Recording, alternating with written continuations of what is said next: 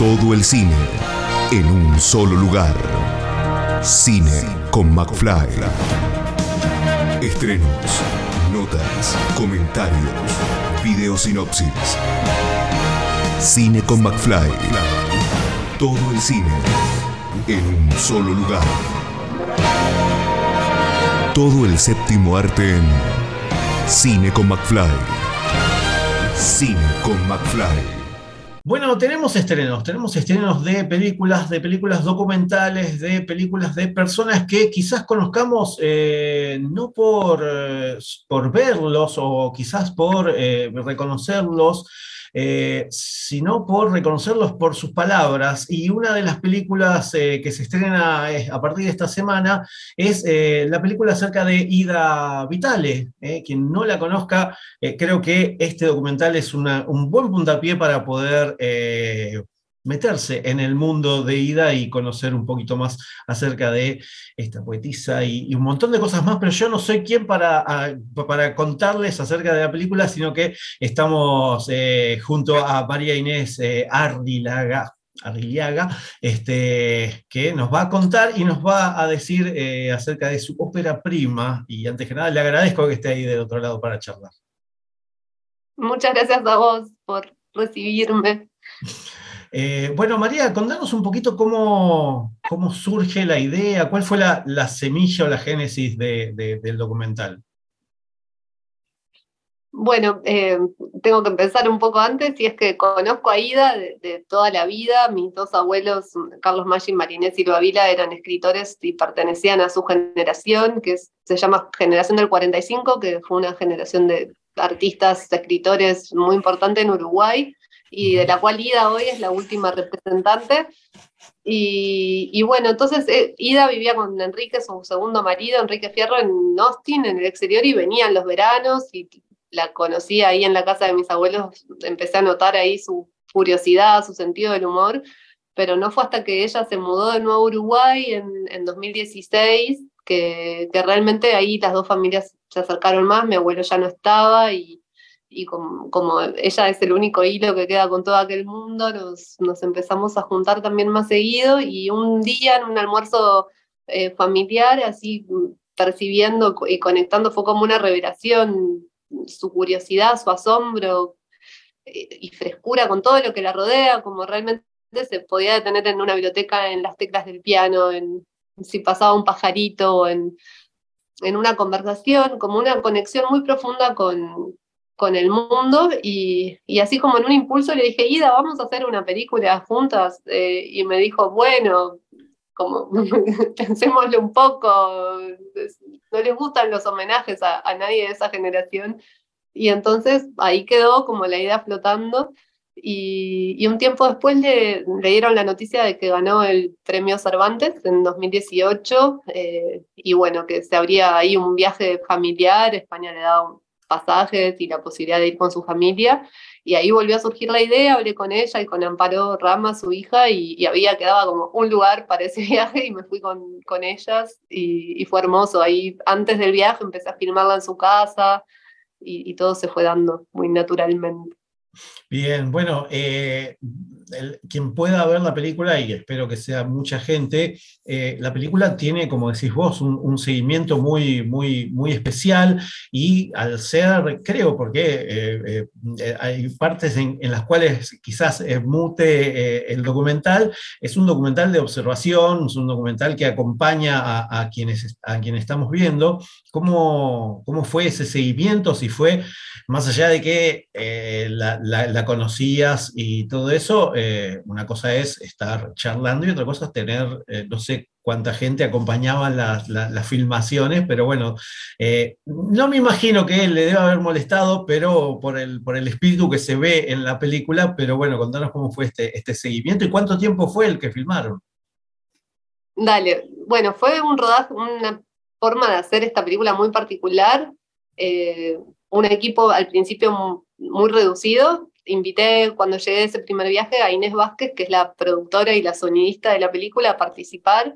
Ahí yo ya me había sumergido en su obra y ella también empezó a leer, a leer, a leer muchos. Es transformadora la poesía de Ida. Las presenté, se conocieron enseguida, fue como si fueran amigas de, siempre y, y, entonces el rodaje fue en esa intimidad de estar las tres eh, juntas, yendo a su casa, lo veía paseando, acompañándola en viajes, porque se dio también circunstancialmente que, que así eh, pudimos viajar con ella como, como acompañantes y haciendo la película también a otros festivales de literatura, a Cartagena de Indias y, a, y en Formentor.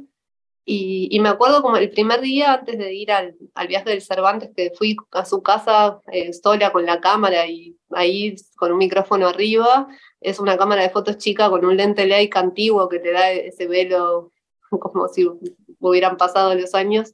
Eh, no se interrumpió para nada, eh, así su, su, naturalidad, como que ella actuaba de la misma forma antes de yo sacar la cámara y en una me decía, qué haces con eso? Y como se reía y me seguía contando y abriendo las cajas y, y así como si nada, no sé, fue impresionante. Por suerte, porque yo me ponen una cámara delante y me paralizo, como que... y bueno, entonces fue muy lindo. ¿Y cómo, cuánto tiempo fue el que, el que utilizaron de, para, para, la filmación? Y después, bueno, me imagino eh, el tema de, de, de, edición, que debe haber sido otra odisea. Otra odisea. Bueno, de filmación estuvimos desde principios de 2019 hasta eh, mediados de 2022 casi, porque a partir de un momento se empezó a dar eh, como en paralelo, como también eh, yo hice el montaje, se dio en paralelo la, edición y que seguía filmando algunas escenas, seguíamos ahí. Y, y en 2020, cuando empezó la pandemia, que ahí por un tiempo no pudimos filmar más y había que quedarse quietos un poco, me encerré a, a, editar, a ver el material. Ahí vi que, era, que iba a ser una película así en fragmentos, empecé a buscar cómo iba a ser. Y realmente fue también un trabajo eh, de colectivo impresionante, porque ahí eh, se sumó la música, que es muy importante en la película, Silvia Meyer, con la que colaboré otras veces antes, tenemos una gran relación creativa y, y bueno, le mandaba escenas, ella me mandaba la música con los dos diseñadores, de Martín Batallés y Gabriela Costoya también, y con Inés Vázquez, eh, fue ahí como un ida y vuelta de, de la película. Eh, hubiese sido muy solitario el proceso de no haber sido por, por poder realmente generar un intercambio y, y así que la película creció un montón eh, con, con todas estas voces ahí colaboran y también la, parte gráfica es importante de la película, entonces, bueno, también por ese lado, los, los poemas, algunos versos que van apareciendo. Y, y, bueno, un poco se fue dando así, como mucho de experimentar, de, de, ir probando hasta encontrar el ritmo, la narración, cómo iba a ser contada la película con las escenas que había, y después y fueron surgiendo otras, se descubrió hay un, un microarchivo de, de, la vida de Ida cuando tenía treinta y pico de años, a través de una gran investigación de Inés y, de gente de la universidad. Y, y, bueno, ahí fueron apareciendo magias. El azar, que para Ida es tan importante, sucedió todo el tiempo a lo largo del rodaje. Bien, y, es lo, que, lo que vamos a, poder ver en el, documental que eh, lo van a poder disfrutar en, el Malva eh, a partir de esta semana y que, bueno, como, como, decía, como decía recién este, María, eh, tiene imágenes de archivo, pero también tiene mucha no sé si mucho, pero tiene este pequeño juego de, de, las letras que, sin spoilear, eh, tiene una, una resolución eh, final, pero eh, a medida que va avanzando la película vamos viendo estas, estas letras, estas palabras y estas frases que acompañan, como, como decía recién María. ¿Cómo fue que le propusiste esto a, a Ida, ir este, nombrando cada, cada letra? Bueno, eso, eso capaz que no contaría de eso, sino cómo descubrí la, estructura de, la película, que fue em, un, así en esa investigación y también mientras leía su obra, había un, libro que no había leído, que un amigo un día me lo trajo, que se llama Léxico de Afinidades, y lo abrí, leí la primera página que dice nota de intenciones, y, y ella habla de, de que hasta que no llegue el orden irrebatible como el orden más perfecto en el mundo para ordenar el caos, eso está al principio de la película, eh, el, orden posible o el más parecido a ese orden perfecto es el alfabético. Y empieza el libro hablando eh, A de abracadabra, para empezar la magia, dice, y empieza hablando de las palabras que le cantan a ella en el mundo. Entonces, eh, es todo su léxico de la A a la Z de las palabras que le cantan y fue como, wow, está, acá, acá está el orden o el desorden, o acá hay algo que, me va a ayudar a ordenar todo esto. Y así fue. ayudó, por suerte ayudó muchísimo y creo que es lo que él le da esta, esta magia agregada a lo que es la, película. Eh, como decíamos, ópera prima, pero eh, también estuvo eh, estrenándose, preestrenándose en el Doc Montevideo. Contanos un poquito cómo fue este, la, presentación y cómo fue el, ida y vuelta, porque lo que tiene el Doc Montevideo también es esto de el contacto con la gente y sobre todo un personaje tan importante como es, como es Ida. Qué lindo, sí, esa pregunta, porque eh, Doc Montevideo fue como nuestra casa desde el principio para Inés y para mí, desde hace 10 años que, participamos de los seminarios del Doc Montevideo, que todos los inviernos ocurren en Montevideo, y, cuando empezamos con esta película, eh, participamos de una residencia con Marta Andreu, que es la tutora también en Doc Montevideo de los pitchings de documentales. Y, bueno, y fue como una instancia previa en, unas residencias que ella da que se llaman residencias Walden y, y, fue como impresionante lo que ayudó también otra persona o clave en esta película a, a, hacerme encontrar el camino y la voz, así fue muy lindo. Y en Doc Montevideo, meses después, en el pitching, en 2020 fue también, se volvió a dar esa instancia con ella eh, quedamos seleccionadas, hicimos todo por Zoom porque, bueno, pandemia, y, y, ahí, bueno, quedamos ahí en contacto. Y después, al año siguiente, no, dos años después creo, ahí me, estoy un poco perdida, no sé, pero 2022, eh, llegamos a terminar la película para poder presentarla en el Doc Montevideo y, y pudimos eh, hacer el preestreno en el teatro más grande de la ciudad, que es el Teatro Solís, y Aida la quiere muchísima gente en Uruguay, entonces fue una noche impresionante, el sol lleno, mucha alegría, muy lindo momento, inolvidable, así, increíble haber podido llegar con ella, mostrarla ahí, un sueño. y ahora el sueño que llega de este lado del charco y que vamos a poder eh, ver y disfrutar a partir de esta semana, que, eh, bueno, no sé si eh, vas a estar aquí presentando o acompañando alguna de las funciones que se, que se van a estar dando en el Malva. Por ahora es una sola función, es el 3 de mayo a las 19 horas, Ida va a estar ahí dando una charla con Jorge Monteleone, otro escritor, y después 20.30 es la función, yo voy a estar ahí acompañando, sí, de todo, toda esa noche. Sí. Bien, bien. Ojalá que eh, sea el, puntapié para que siga que siga. más. Y, y, en Montevideo y en Uruguay se tiene fecha de estreno ya?